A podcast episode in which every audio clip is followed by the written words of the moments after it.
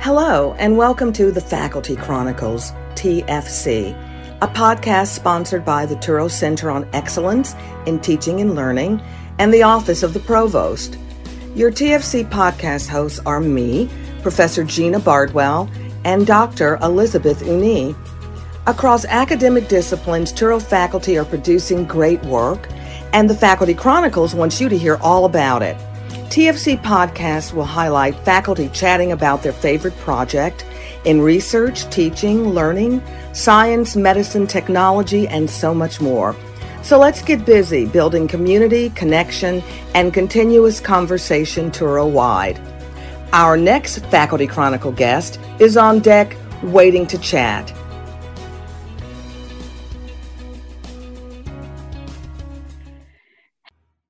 Hello, everyone. Welcome to a new episode of the Faculty Chronicles. I'm Elizabeth Unni, Chair and Associate Professor with the Department of Social, Behavioral, and Administrative Sciences at the Touro College of Pharmacy in New York.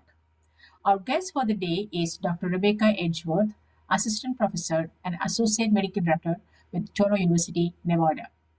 Dr. Rebecca Edgeworth is an internal medicine physician who went to medical school at the University of South Florida School of Medicine, and she did her training in Las Vegas through the University of Nevada. She has worked exclusively in primary care of underserved and vulnerable populations as a volunteer, a medical director of a free clinic, and various other medical events in the Las Vegas Valley. Dr. Edgeworth has worked as a clinical adjunct faculty with Touro University in Nevada since 2012 and as a full time assistant professor since 2019. She leads the community outreach program for the physician assistant studies at the Department of the College of Health and Human Services. As such, Dr. Edgeworth teaches our next generation of medical professionals the skills and compassion needed to provide excellent care to those populations who need the most help and have the least access to medical care, including uninsured, immigrants, homeless, and domestic violence victims. Welcome, Rebecca, to the show. Thank you for having me.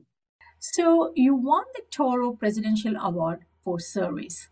So, tell us a little bit about your work at Touro and maybe even how you reached Touro. So I came to Touro from, I was asked to teach for Touro, to teach clinically when I was the medical director of a clinic, a free clinic for people who are uninsured. And I really enjoy teaching. I've taught um, medical students and residents and physician assistants. I very much enjoy teaching and I really enjoy community outreach. When I was given the chance to work full time for Touro, doing nothing but the things I love, which is teaching and community outreach, I jumped at the opportunity. So, can you tell us a little bit about your journey to Touro? Where did you develop this interest in underserved and vulnerable populations? Well, my training was here in Las Vegas and it's at the county hospital at UMC. That is a lot of underserved populations. And I always just had an interest in not just the medical and medically complex cases. As an internist, I love people who have diabetes and hypertension and heart disease and and that sort of thing. I enjoy people as a puzzle, but I also really enjoyed all the different cultural differences that come together to really impact our health. So when I was at our program, the program here was very large 76 residents in the program at a time in internal medicine. It was extremely diverse. So I first really got to learn a lot about cultural competence from my colleagues.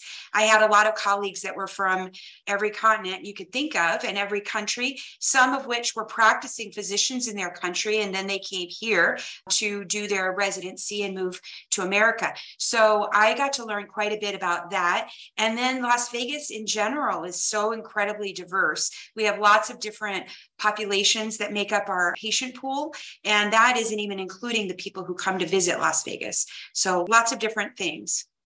Your practice or with your residency at the county hospital, you saw all these people you also had different colleagues who came from different countries so you got exposed to all those things and then you became interested in serving this underserved and vulnerable population. But now that you're working at Touro, Nevada, how are you being able to demonstrate all these barriers to care or barriers to access to your students? What are some of the strategies that you use so that our students are exposed to what happened with this population?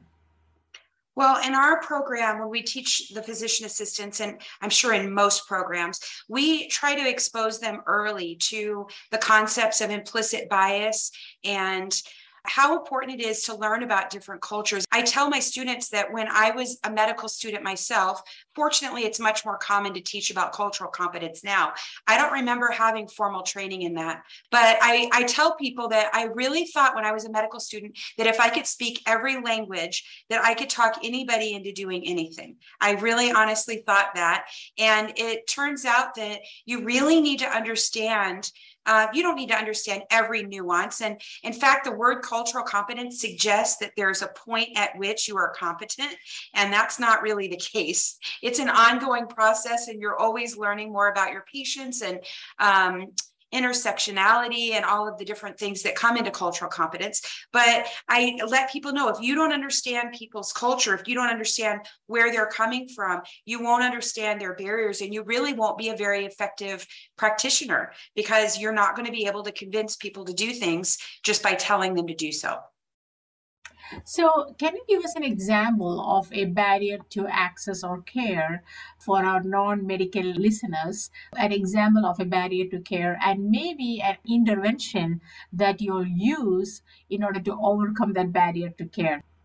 The state of nevada is we're we're doing much better but we are always on kind of the low list of people of access to care as far as how many practitioners we have. So we deal with a lot of populations that have higher priorities than their medical care, unfortunately, such as where they're going to stay the night, where they're going to get their food, things like that. We have a rather large homeless population here in Las Vegas. And so for homeless populations, they very well qualify for Medicaid.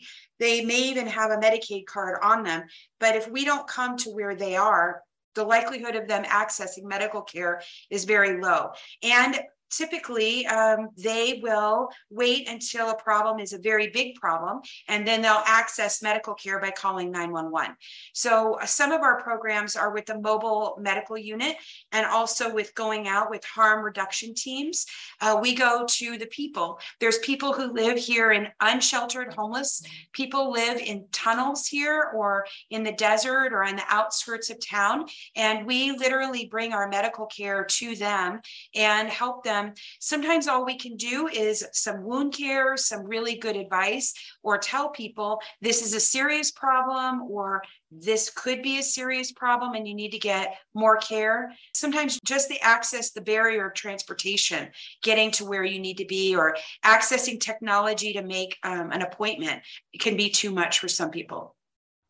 So, which year of the PA students start going to the population, right? I think in the beginning they are in the classrooms learning thing, and then at some point they have to start their clinics. So, at what point in their education they start going to the people and start meeting them where they are?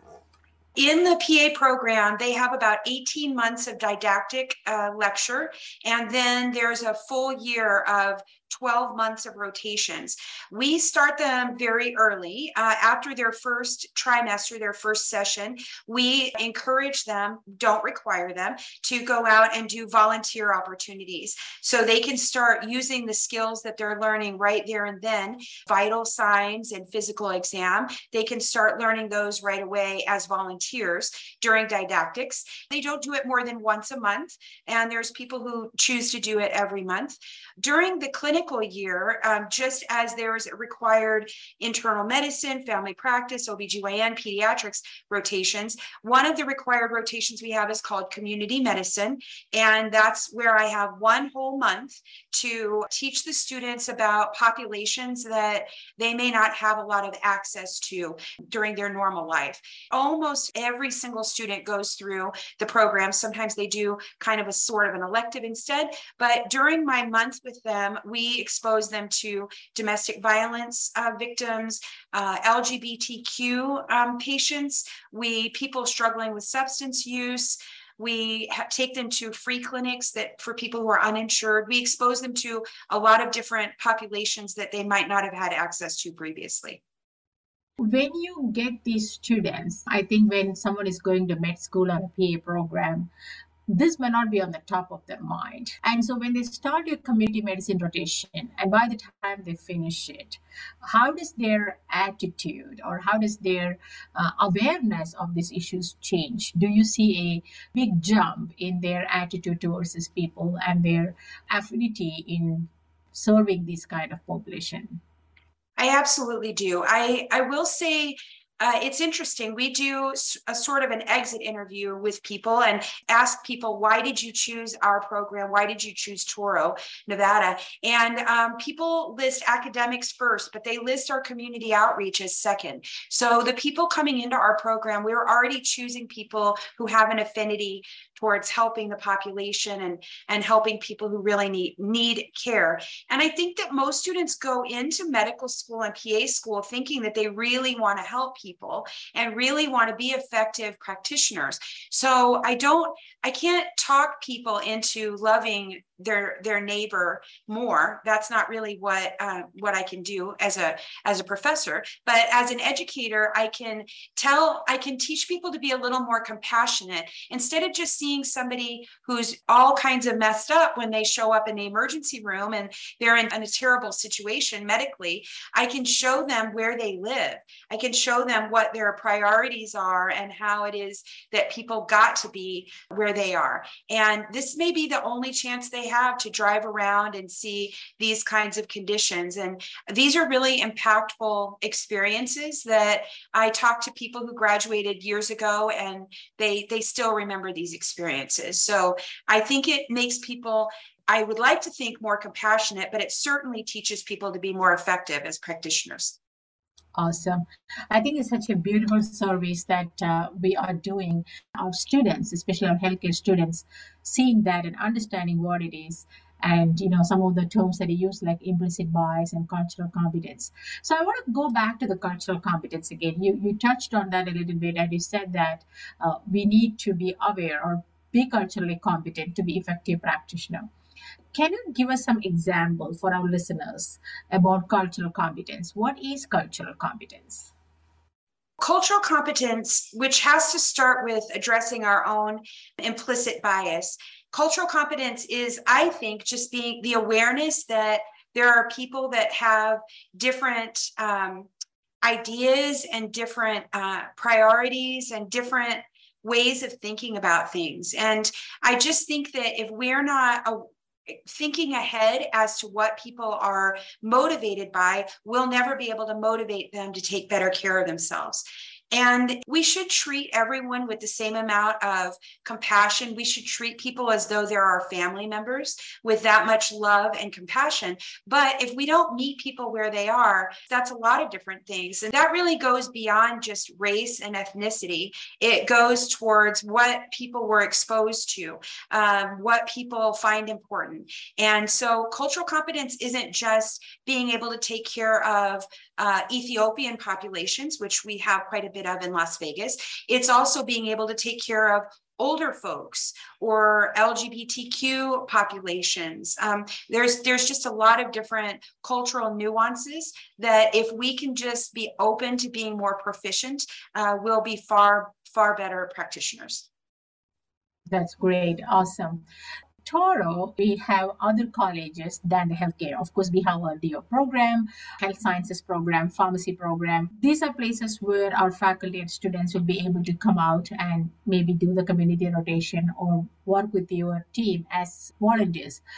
But how can a regular Touro faculty member, right, not necessarily one in a healthcare school, how can they bring the need for cultural competence and sensitivity to their own classrooms? Can you give them some examples as to how they can impact their students on the need of cultural competence? there's a lot of ways that people can talk about their own culture and that's we have a very diverse faculty and that's where i learned a lot is talking to my colleagues and talking to people about their own culture and how that might impact healthcare but I think it also begins with uh, interprofessional education. We bringing together pharmacy together with medicine, together with PA studies and OT and PT. We can learn a lot from each other that way as well. I think the students learn about hearing the same thing in different voices from different people's experience. I think there's a lot of opportunities. I would also say that even during didactics, when it seems like cultural competence isn't at the forefront, I would say that there's subtle ways that we can include more information for students. And that might just be when we're coming up with clinical examples or social examples, or even just slide decks that have what an African American's disease process physically looks like uh, versus a lot of slide decks are really oriented towards showing pathology on white people, for example. And it's harder to find diseased pictures of people with different ethnicities, people of color. So I, I, think there's a lot of ways you can, being mindful of cultural competence when you're putting together even basic slides, I think goes a long way towards pe- teaching people how important this is we are very intentional at Touro University, Nevada about having some, a few large events each year. Most all of our students are really interested in doing community outreach it brings us all together when we do large events. We do a large event each year called Project Homeless Connect, which we don't chair the event. It's chaired by a local organization, Nevada Homeless Alliance, but we chair the medical dental section um, at Touro. So we're able to bring together OT students, PA students, APN students, anyone who wants to participate comes and it's a it's a large one day event. We encourage people to come and do what they do best. So OT is check people for their balance and we address a lot of different needs in the community all at the same time at that event. We encourage as many people as want to participate. Even people in other colleges like education certainly have something to offer the population. Great. Hopefully, our listeners hearing to this can reach out to you and find out ways in which they can be uh, a support to their own community because, of course, in New York and California, we still have the same kind of population the homeless population, the vulnerable population. It's, it's a lot in these two places, too. Well, thank you so much, Rebecca, for talking to us today about your service in your community and teaching your students how to serve the community better and effective. And I think the one word that you kept saying, which is so meaningful is meeting the patient where they are. It is so important. In fact, I think if every practitioner starts thinking like that, it can reduce that barrier to access and care to a great extent. Well, thank you so much for giving that idea into our heads and talking to us about it. It was a pleasure having you with us. Thank you to our listeners. Uh, wait for another episode of the Faculty Chronicles. Signing off is Elizabeth Unni.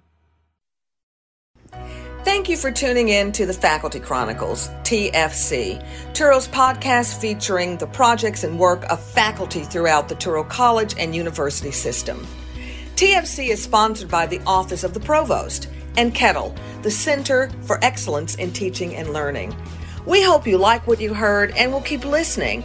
So join us next time on the Faculty Chronicles as we highlight and share faculty achievements that build community, connection, and continuous conversation.